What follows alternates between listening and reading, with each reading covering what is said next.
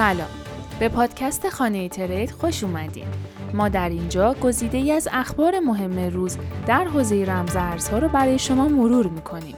یادتون باشه که این اخبار مستقیم توسط تیم خانه ترید به زبان فارسی ترجمه شده و دست اول هستن. اخبار روز سهشنبه 3 اسفند 1400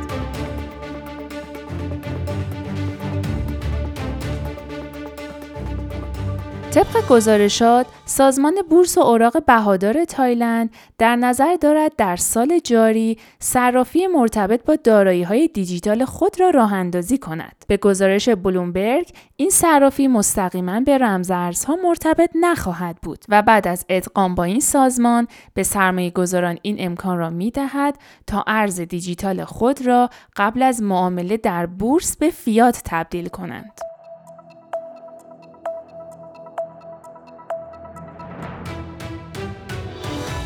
قیمت بیت کوین بعد از دستور حمله نیروهای روسیه به خاک اوکراین به پایین ترین سطح از 20 روز اخیر خود بالغ بر 36400 دلار رسیده است.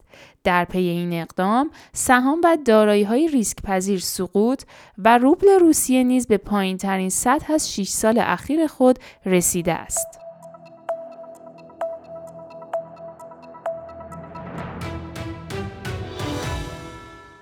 گروه بورس ژاپن بازار بورس اوراق بهادار و شرکت خدمات مالی می باشد که در سال 2013 از ادغام بازار بورس توکیو و اوساکا تأسیس شد. اکنون به نظر می رسد که شرکت هایی با کلاهبرداری و فریب مردم از نام و لوگوی این گروه جهت فروش دارایی های دیجیتال استفاده کردند. گروه بورس ژاپن پس از دریافت گزارش های مبنی بر این اقدام به معاملهگران هشدار داده و همچنین عنوان کرد که تحقیقات و بررسی های خود را برای استفاده از فناوری بلاکچین در زیرساخت های موجود در بازار سرمایه خود آغاز کرده است.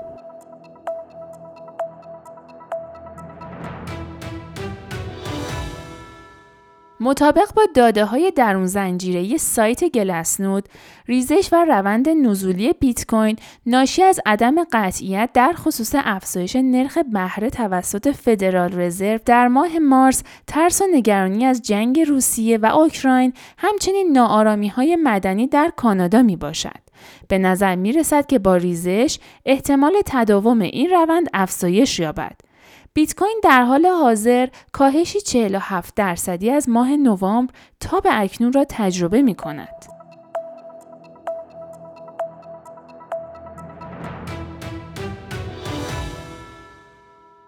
اساس داده های درون زنجیره سایت مساری، کاردانو در حال حاضر با 17 ممیز 4 میلیارد دلار حجم تراکنش دوباره به یکی از فعالترین شبکه ها از نظر میزان تراکنش های روزانه تبدیل شده است.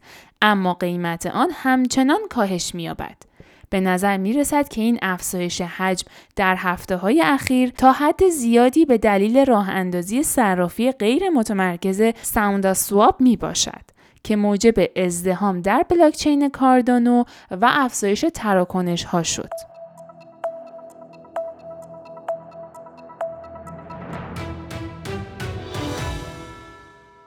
دانشگاه خصوصی کوینسی در ایالت ایلونویز ایالات متحده پذیرش و پرداخت از طریق رمزارزها را آغاز کرده است و اکنون 32 ارز دیجیتال از جمله بیت کوین، اتریوم، لایت کوین، ترون، دوج کوین و شیبا اینو را میپذیرد.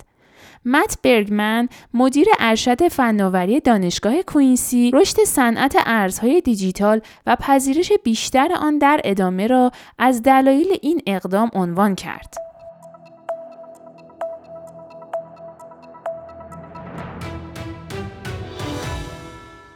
متا برای اولین بار نتایج بخش سخت افزاری خود را در پی کاهش 10 میلیارد دلاری سود در سال 2021 عنوان کرد که این مبلغ صرف تولید عینک های واقعیت مجازی، عینک های هوشمند و سایر محصولاتی که هنوز عرضه نشدند شده است.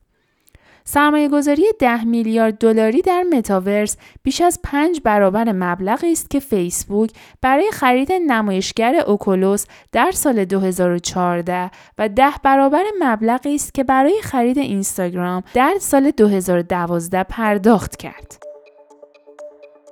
ممنونم که این پادکست رو گوش کردین تا خبر بعدی خدا نگهدار